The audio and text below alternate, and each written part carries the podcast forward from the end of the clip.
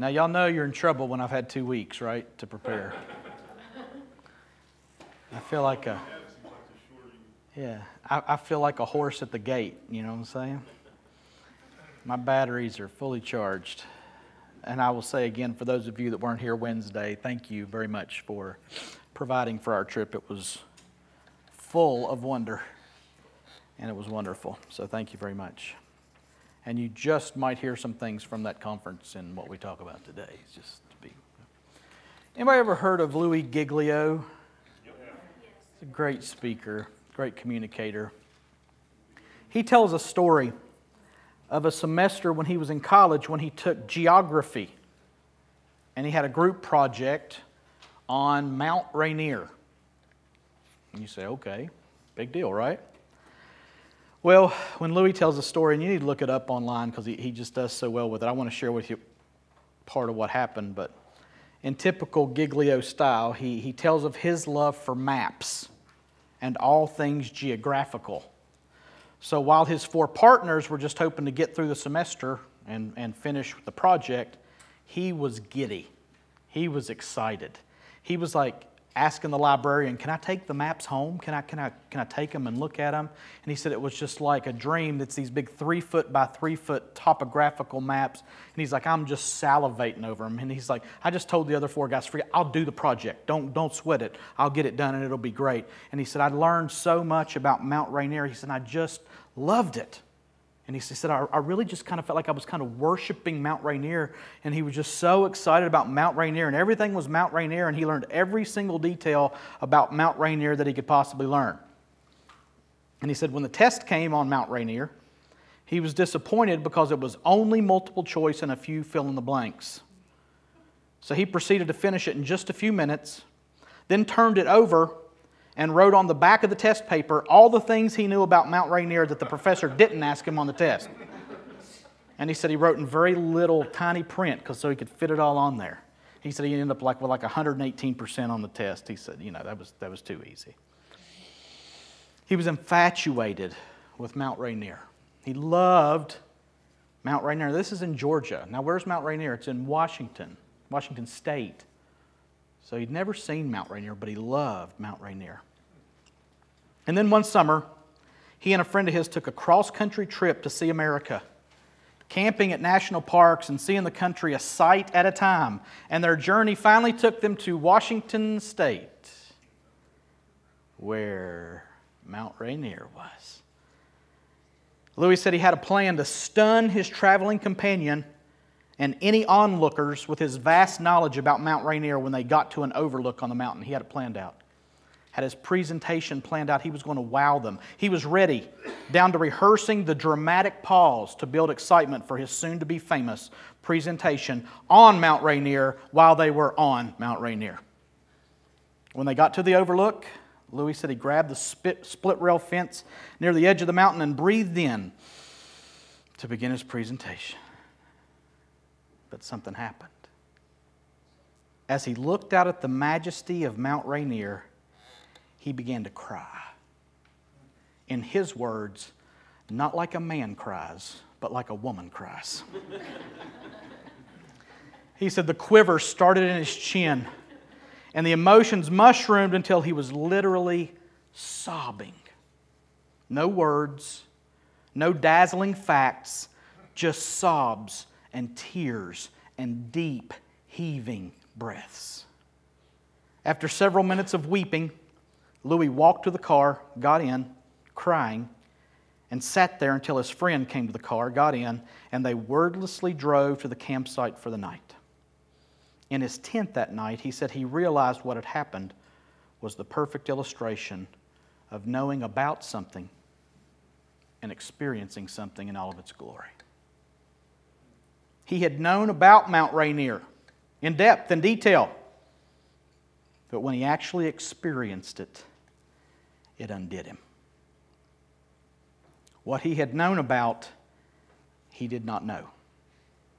And once he did know, he was not prepared for what it would do to him.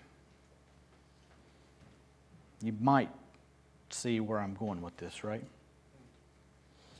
We have reached a point in Romans where we have seen a lot. So, so much. The Holy Spirit has spent what we have broken down into 11 chapters of wonderful, powerful, if it weren't in the Bible, it would be unbelievable doctrine. Now, we're going to review this sweeping doctrinal treatise today and hopefully end up where Paul ends up in Romans 11, in verses 33 through 36.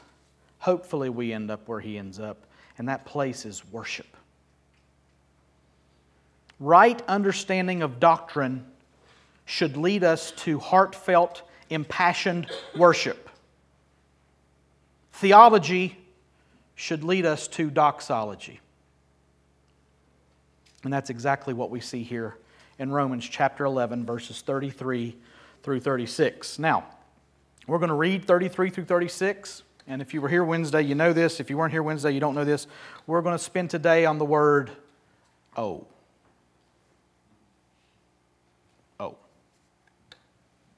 So we'll read all four verses, but we're just going to get through one word today.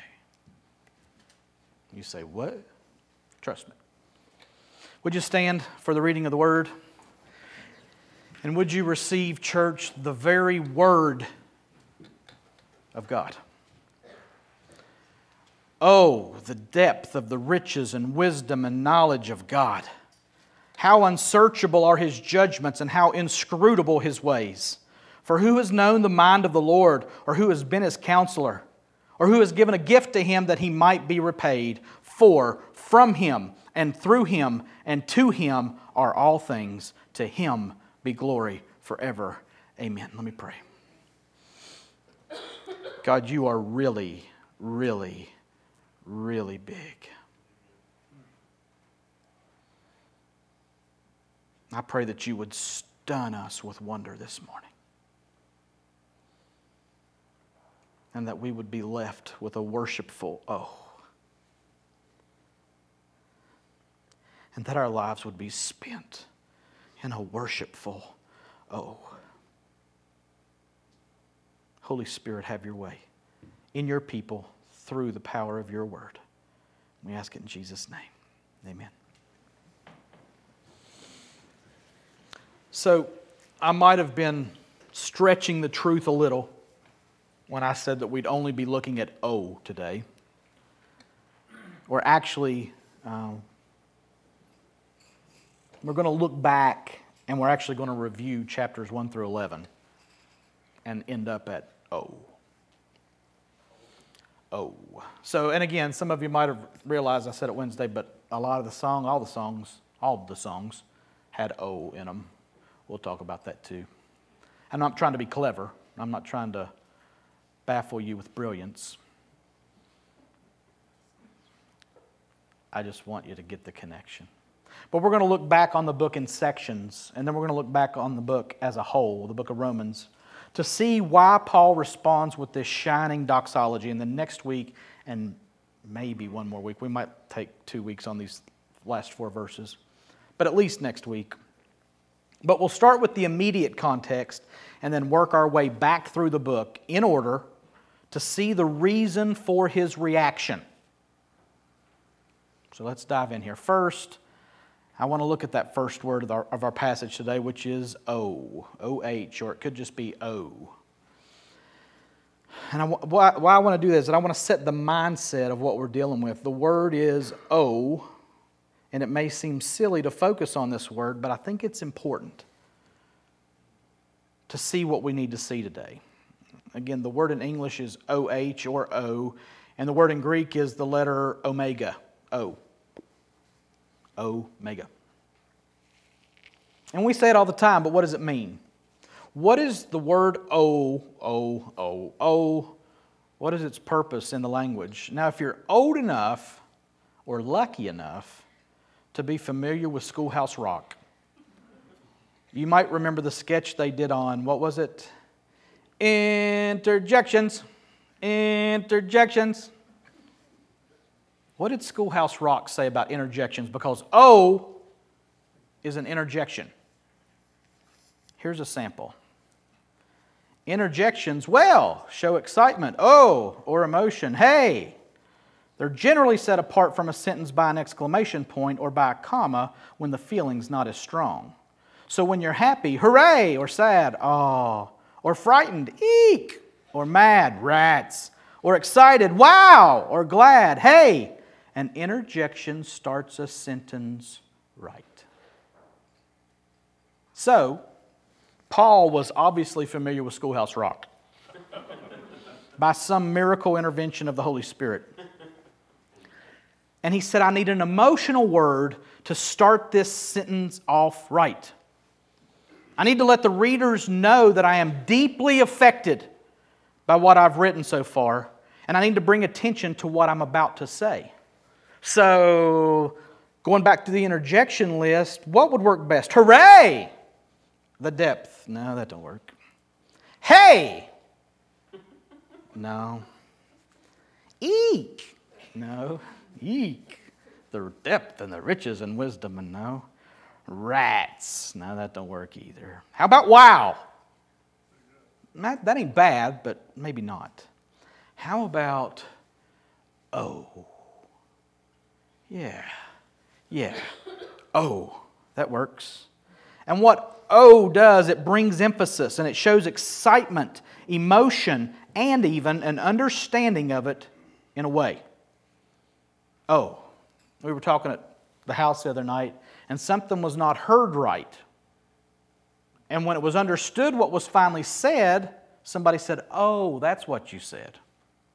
Oh. So there's an understanding involved, but not just understanding.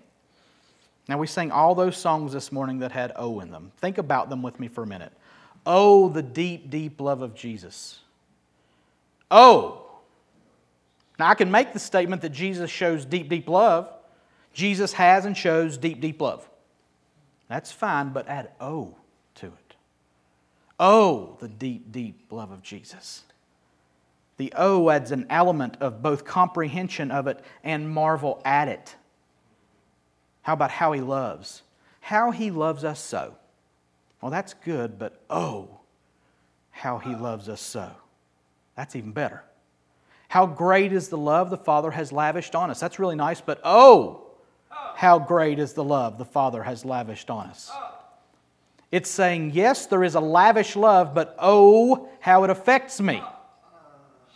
Lord, you are glorious. That's really good. But oh, Lord, you are glorious. That's even better. It's not just a syllable filler for the right meter of the song, but it soars with deeper emotion. And finally, you can ask, Death, where's your sting? And you'd be right to say that, but man, when you throw in, Oh, death, where is your sting? Ah, now you're kind of up in death's face. Saying, not only can you not hurt me, but oh, you can't touch me because of the finished work of Jesus. So much is added by simply adding in that wonderful interjection, oh.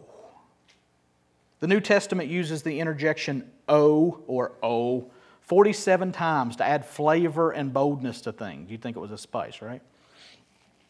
Jesus used it a lot when he would say things like, O you of little faith, or O faithless and twisted generation.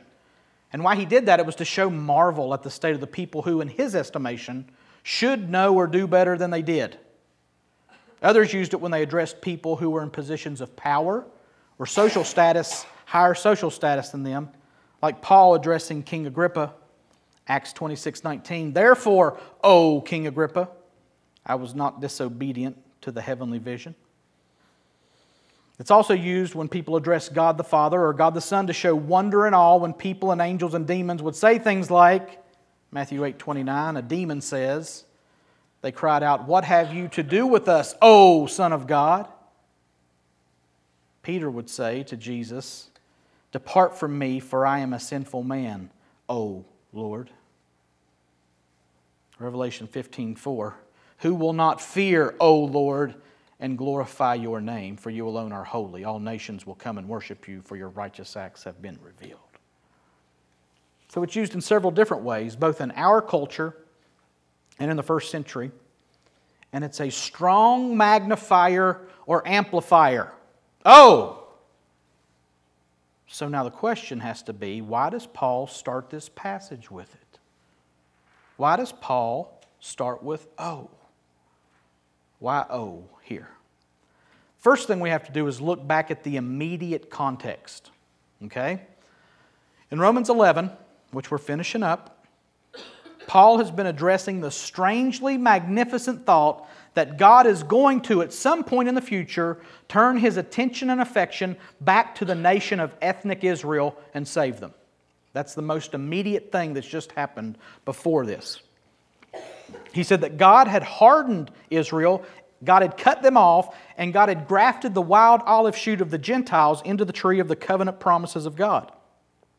But Paul also pointedly said that the hardening that the Jews were experiencing was both partial and temporary. It was for a specific time and a specific purpose.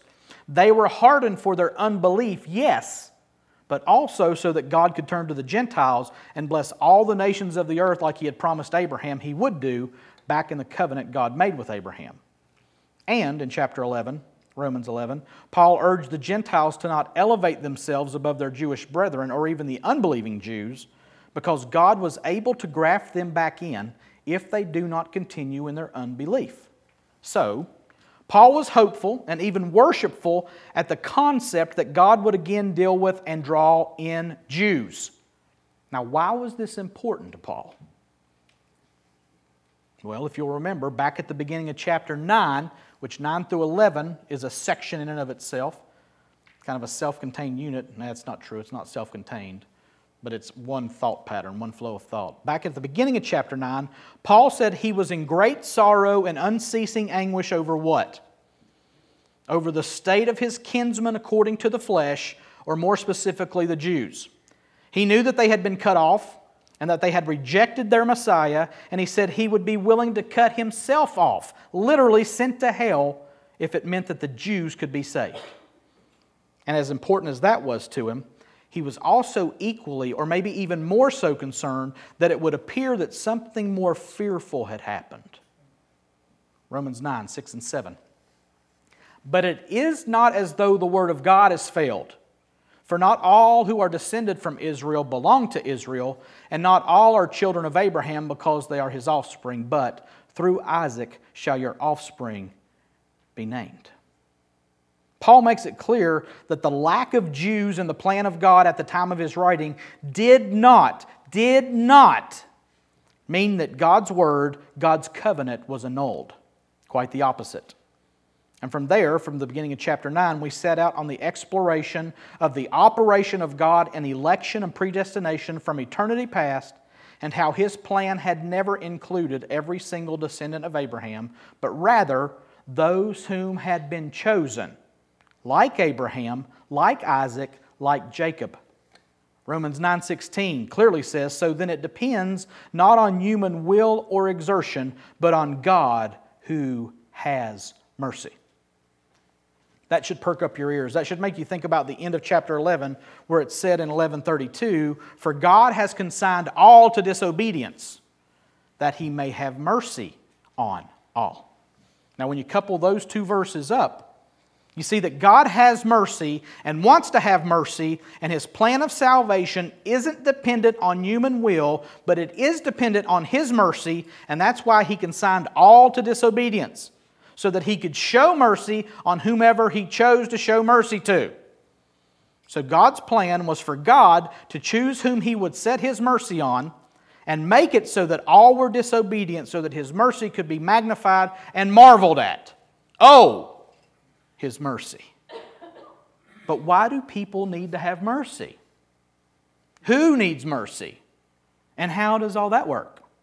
Well, that takes us back to chapter 1 and all the way through chapter 8, and then back through chapters 9 through 11 again. You ready for that? Okay, let's leave then. See y'all later. It's been nice being with you. I don't care if you're ready or not, here we go. Who needs mercy?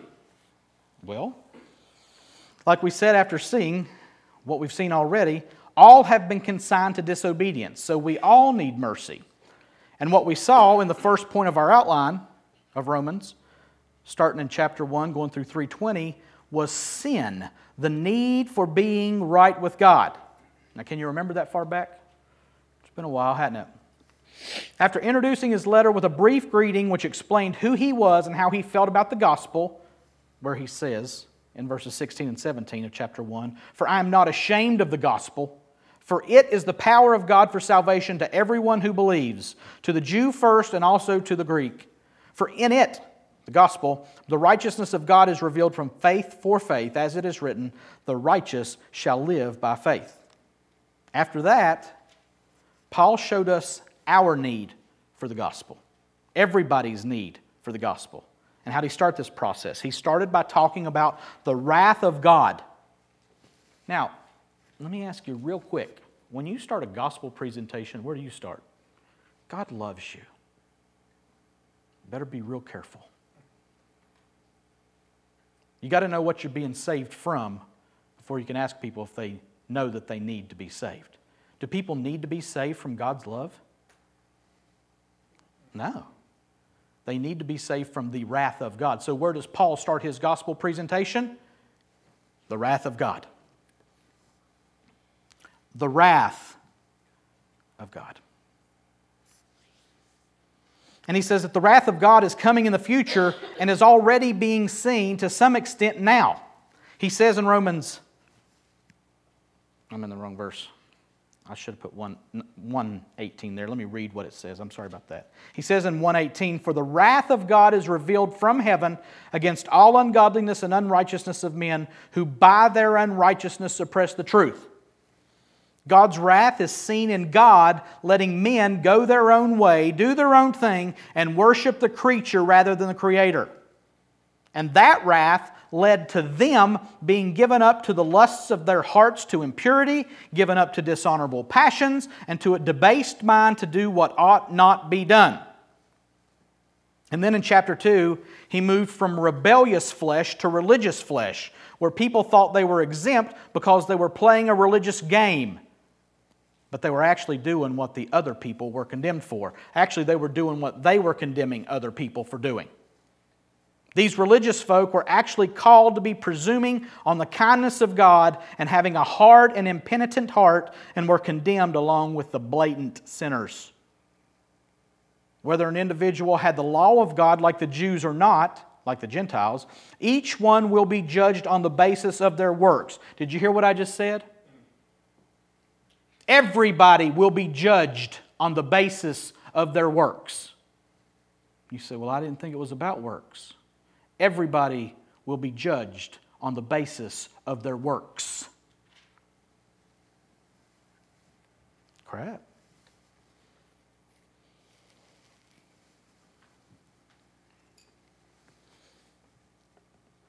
And to this point, everybody's works have been shown to be sinful. Romans 3:10 says, "None is righteous. No, not one." And while the Jew might say they have the law, 320 points out, For by works of the law, no human being will be justified in his sight, since through the law comes knowledge of sin. So you say, Well, it's about work, so I better keep the law. No. By the works of the law, no human being will be justified in his, God's sight. Because what does the law do? The law simply shows us sin gives us a knowledge of sin. So I'm going to be judged according to my works, but you're telling me I better not try to keep the law. Right. Because all the law does is points us to our need for a Savior because it shows us our great sin. So the Jew who would point and say, Well, we're, we're God's people, got God's law, how you doing with that? Well, I grew up in a, in a good Christian church, and I'm, I'm good in my fundamentals and I know what's going on. I've got a chart at home and all these good things, and, and so I'm doing pretty good. That's not the works that you're going to be judged according to. That's trying to please God through the law, and by the works of the law, no human being will be justified in his sight, since through the law comes knowledge of sin. Hmm. So that's where the first point of our outline ended Then we started in 321, looking at our second point, which is justification by faith, the means for being right with God. Hmm. All are under sin with no hope of any law to save them. So then, point two comes in, talking about justification by faith, and that being the means for being made right with God. And man, he just comes out of the chute in the first part of this second point of the outline. Listen to this.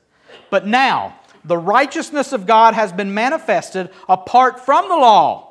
Although the law and the prophets bear witness to it, the righteousness of God through faith in Jesus Christ for all who believe. For there is no distinction, for all have sinned and fall short of the glory of God, and are justified by His grace as a gift through the redemption that is in Christ Jesus, whom God put forward as a propitiation by His blood to be received by faith.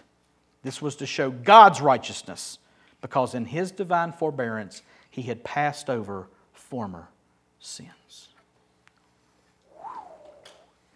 I think we should look at that and say, oh, wow. Oh. Let me just kind of touch on some of the clauses that were mentioned in that passage I just read. Apart from the law, through faith in Jesus Christ for all who believe. All have sinned, justified by His grace as a gift, and on and on. And this is where we started looking into Ation Station. Anybody remember Ation Station? I wonder if anybody could give me Ation Station from start to finish in order. I would, I would be super impressed. I couldn't. I couldn't do it, by the way.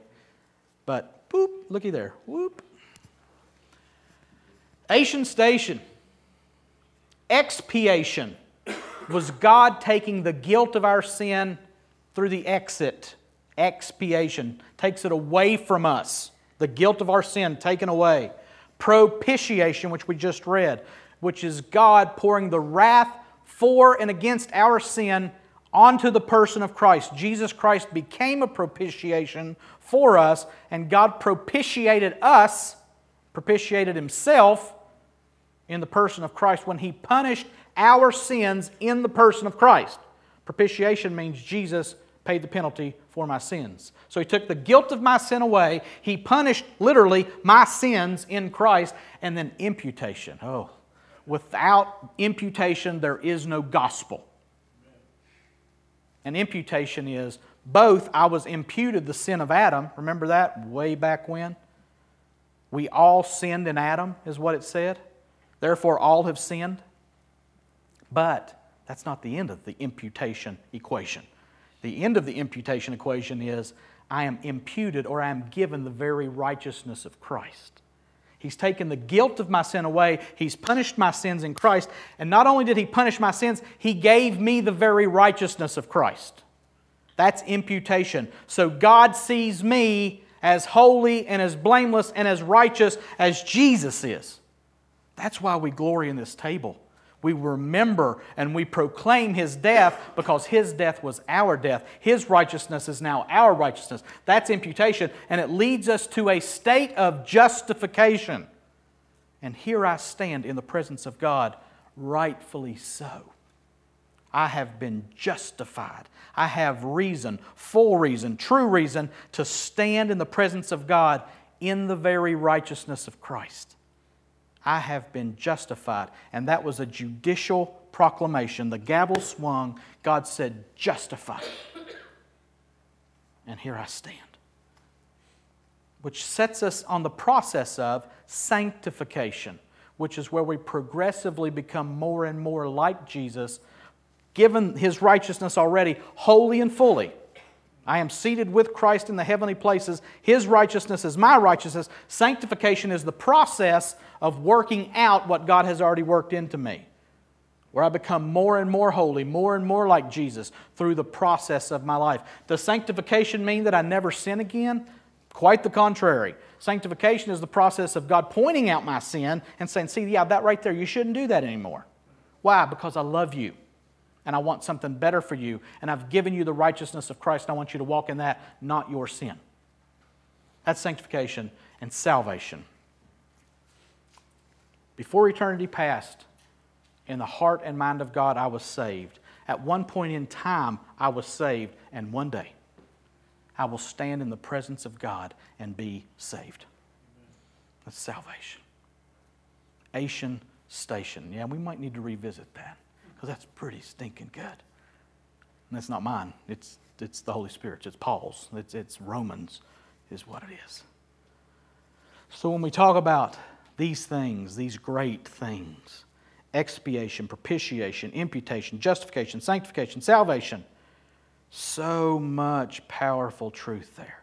And when we talk about being justified by faith, which is the only means for being right with God, we have to park there. We have to look there. We have to camp there and remember what God has done for us through this process that we call Ation Station. And so from 321 to the end of chapter 4, we saw these things paraded before us in and through doctrinal statements about faith and the need for it in the circumcised and the uncircumcised. We saw examples in the lives of Abraham and David, and Jesus as our righteousness and our justification. And oh, what truths they are! Oh, what beautiful, powerful truths. And then something happened, y'all. We came to point three blessings, the results of being right with God, chapters 5, verse 1 through 8, 39. And oh, my goodness. From 5 1, the very beginning, therefore, since we have been justified by faith, we have what? Peace with God through our Lord Jesus Christ all the way through 8, 37 to 39, which said, No, in all these things we are more than conquerors through him who loved us. For I am sure that neither death, nor life, nor angels, nor rulers, nor things present, nor things to come, nor powers, nor height, nor depth, nor anything else in all creation will be able to separate us from the love of God in Christ Jesus our Lord. Now, those are a couple of really good bookends for this point of our outline that we're calling blessings, the results of being right with God. Oh. Through this process, we saw colossal, life changing truths that literally should impact the very breath we breathe every day. And we don't have time to cover it all. We spent six or eight months trying to cover it all. so I'm not going to try to do it in 20 minutes, okay? But let me just kind of give you some things that are pulled out of this section from 5 1 to 839. I'm just going to kind of popcorn them through here. And I want you to listen with your O ears. Oh. Listen, some of the blessings we have since we have been made right with God peace with God, access by faith into grace, the ability to rejoice in our sufferings, hope God's love poured into our hearts through the Holy Spirit who has been given to us. Christ died for us while we were still sinners. We are justified by His blood. We are saved by Him from the wrath of God. We have reconciliation. We have the free gift of God. Christ's act of righteousness led to our righteousness. We have eternal life. We are dead to sin. We have newness of life. We died and we rose with Christ. We are in union with Christ. We are no longer enslaved to sin. We are dead to sin and alive to God in Christ Jesus. Sin no longer has dominion over us. We are not under the law, but under grace. We are obedient from the heart. We are set free from sin. We are becoming slaves of righteousness. We are dead to the law. We are married to Christ, and we are being able to bear fruit for God. And there's so much more. But we have to truncate it for time's sake so that we can have lunch at noon. and then we saw at the end of chapter 7, we spent a lot of time at the end of chapter 7. I don't know if y'all remember or not, I do. We saw at the end of chapter 7 that in the midst of all this, we still have sin living in our flesh. But even that can't disqualify us from receiving all these blessings. Even when we do what we don't want to do, even when we don't do what we want to do, we have a sure hope. And we see that at the end of chapter 7 and into the first part of chapter 8. I'm going to read it as one unit. For I delight in the law of God in my inner being, but I see in my members another law waging war against the law of my mind and making me captive to the law of sin that dwells in my members. Wretched man that I am, who will deliver me from this body of death? Thanks be to God through Jesus Christ our Lord. So then, I, myself, serve the law of God with my mind, but with my flesh, I serve the law of sin. There is, therefore, now no condemnation for those who are in Christ Jesus. Amen. Oh! Always now. And then chapter 8. The great eight which we said was the peak of the Everestish, mountain that is the book of Romans. In a world filled with groanings and longings for final redemption, we have a hope that, though unseen, is as sure as the air we breathe.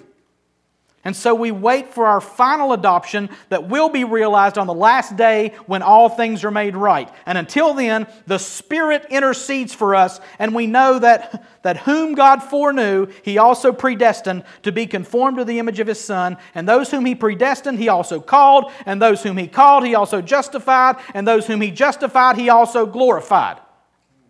And then this. And I'm going to read it again with a little bit more. What then shall we say to these things? If God is for us, who can be against us? He who did not spare his own son, but gave him up for us all, how will he not also with him graciously give us all things? Who shall bring any charge against God's elect? It's God who justifies. Who is to condemn? Christ Jesus is the one who died more than that, who was raised, who is at the right hand of God, who indeed is interceding for us. Who shall separate us from the love of Christ? Shall tribulation, or distress, or persecution, or famine, or nakedness, or danger, or sword? As it is written, For your sake we are being killed all the day long. We are regarded as sheep to be slaughtered. No! In all these things. In all these things, we are more than conquerors through him who loved us. For I am sure that neither death, nor life, nor angels, nor rulers, nor things present, nor things to come, nor powers, nor height, nor depth, nor anything else in all creation will be able to separate us from the love of God in Christ Jesus our Lord. What can we say to these things? But oh! Words fail. Paul said that in Romans 8 that the Spirit intercedes for us with groanings too deep for words. I kind of understand that a little better now. Can't communicate what I'm feeling. I can't communicate what I'm thinking. All I can do is say, oh, the blessings, the results of being made right with God. Then we come to point four sovereignty and who is right with God, which we've already talked about today. But in this point, we saw the sovereignty of God in election and predestination for Jews and Gentiles in chapter 9. We saw man's responsibility in chapter 10, and we belabored the point that the two are not antithesis. The two are not against each other, the two are friends. The two go hand in hand on God's plan of salvation, God's sovereignty and man's responsibility. And then in chapter 11, we saw God's future plans for the Jews. And here we land today at Romans 11:33 with the word "oh."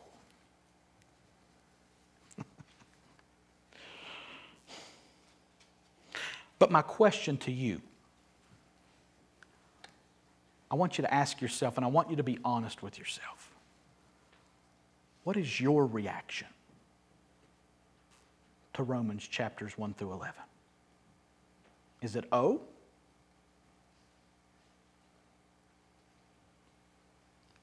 Or is your reaction, well, yeah, but? Or maybe your reaction is, well, that, that's not what that means. Maybe your reaction is, whatever. Maybe your reaction is, well, I don't think God would ever do that. Or maybe your reaction is, well, that's not what I believe.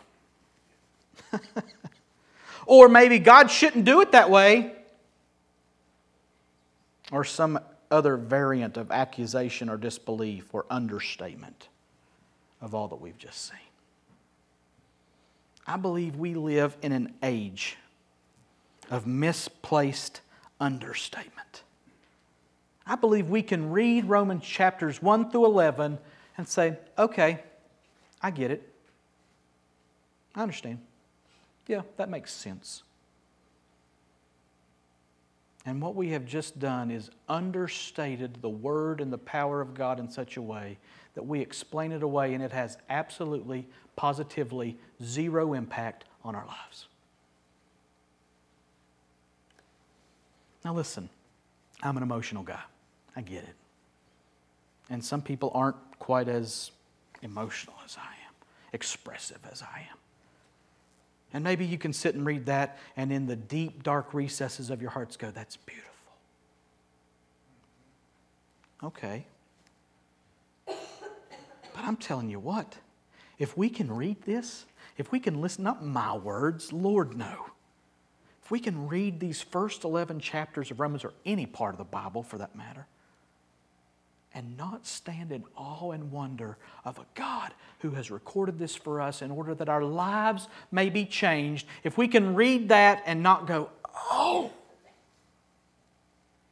I would ask us to evaluate ourselves.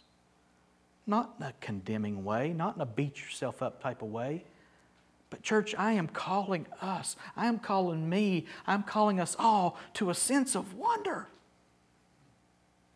to marvel at not just a Bible. The Bible is wonderful. The Bible is us, Providence Bible Church. Bible's important. But that that Bible would turn our gaze to the person of God and that we would see Him. And that we would be like Isaiah in Isaiah chapter 6 when he said, Woe is me, for I am undone. For I am a man of unclean lips, and I dwell amongst a people who have unclean lips, and my eyes have seen the King, the Lord of glory. And who, who am I to stand here and gaze upon this beautiful, wonderful, marvelous God in the light and in the truth of who Jesus Christ is and what He did for us? Oh, we can come up here. Jesus died for me. Jesus died for me. Oh, Jesus died for me. But do you understand that? Are you moved with wonder that the God of the universe laid his life down for you? That the God of the universe spilled his blood for your sins? And that if you will place your faith in his finished work, you will be born again? To a hope everlasting where you will worship Him throughout eternity with an ever expanding capacity to know and love and worship Him. Ball game's on a little bit. You better hurry, preacher. Come on, church. What is wrong with us?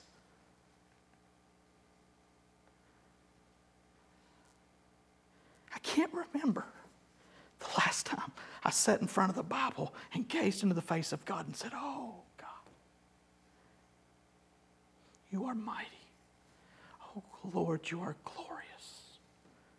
Oh, Lord, you are victorious in my life.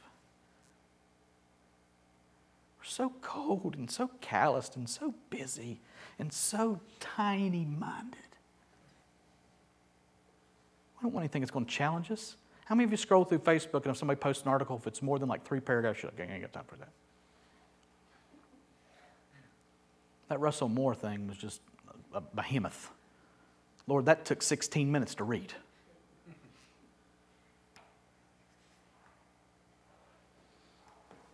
And I'm not trying to beat you up, I'm trying to call you to wonder. I'm trying to call you to stop and open up your eyes and behold wondrous things from the Word of God so that you can look on the face of God and say, Oh, oh. oh.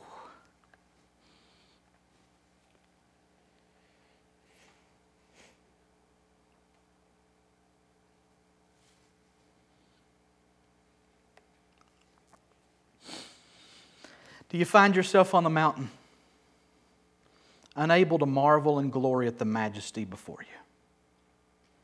Rolling your eyes and saying, Well, I've seen all this before, nothing new here. Why do we have to review this again? Can we just not get through Romans chapter 11? Good Lord.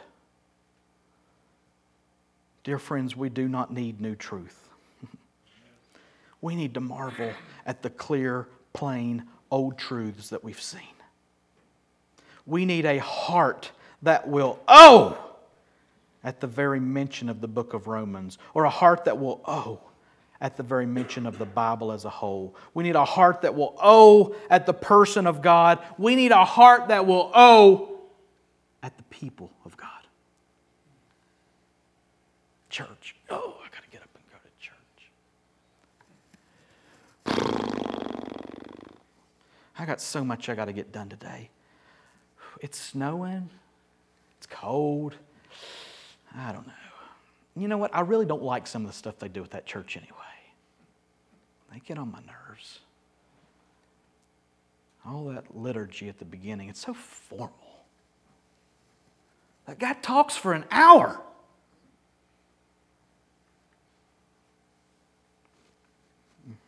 I'm not trying to pat Providence Bible Church on the back.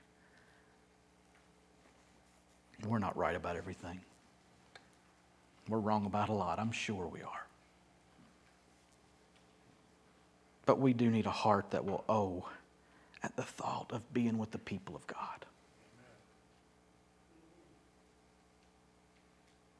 We need eyes full of light and glory that are entranced at the beauty of the truth of God and His salvation, and that He has given as a free gift by His grace in His complete sovereign election salvation to His people. We need to bow our lives in worship in light of undeserved, unearned mercy and grace after having been consigned to disobedience and displaying the sin deep in our hearts over and over and over again. I said earlier that theology should lead to doxology and doctrine should lead us to worship. So I have one application point for today worship.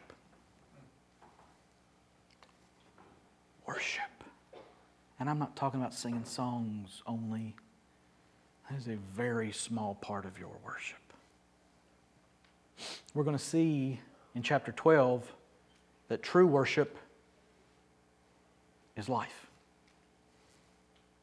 It's husbands and wives and kids and bosses and having your mind renewed and transformed. It's about being obedient to authorities. It's about honoring government. Yeah, that's worship. Yes. We sang this morning, over the rulers of nations, Jesus reigns. It's worship. So, our application point this morning is worship as a verb. Do worship, live worship, breathe worship, think worship. Live a life that is constantly saying, Oh, oh, God. Oh, the Bible. Oh, the church. Oh, eternity. Oh, heaven. Oh, my sin. Oh your heart out in response to all of this. Stop what you're doing in your life and worship God for who He is. Worship God for what He has done. Worship God for what He is doing. And worship God for what He will do. You may think you have all the answers. You may think you know all the information, but what I'm asking you to do today is to give up on the prepared speeches and the recitations of facts that are not impacting your life. Give all that up and absorb the immense, amazing, unimaginable scope of what we've seen today. Stop saying, Yeah, I've heard it all before and could easily pass a test on these facts. And start saying, with fear, trembling, and rejoicing, Oh, oh, the deep, deep love of Jesus. Oh, how he loves us so. Oh, how great is your amazing grace. Oh, Lord, you are glorious. And oh, death, where is your sting? Oh, hell, where is your victory? Oh, church, come stand in the light. The glory of God has defeated the night. Oh, yes. Oh, let's pray.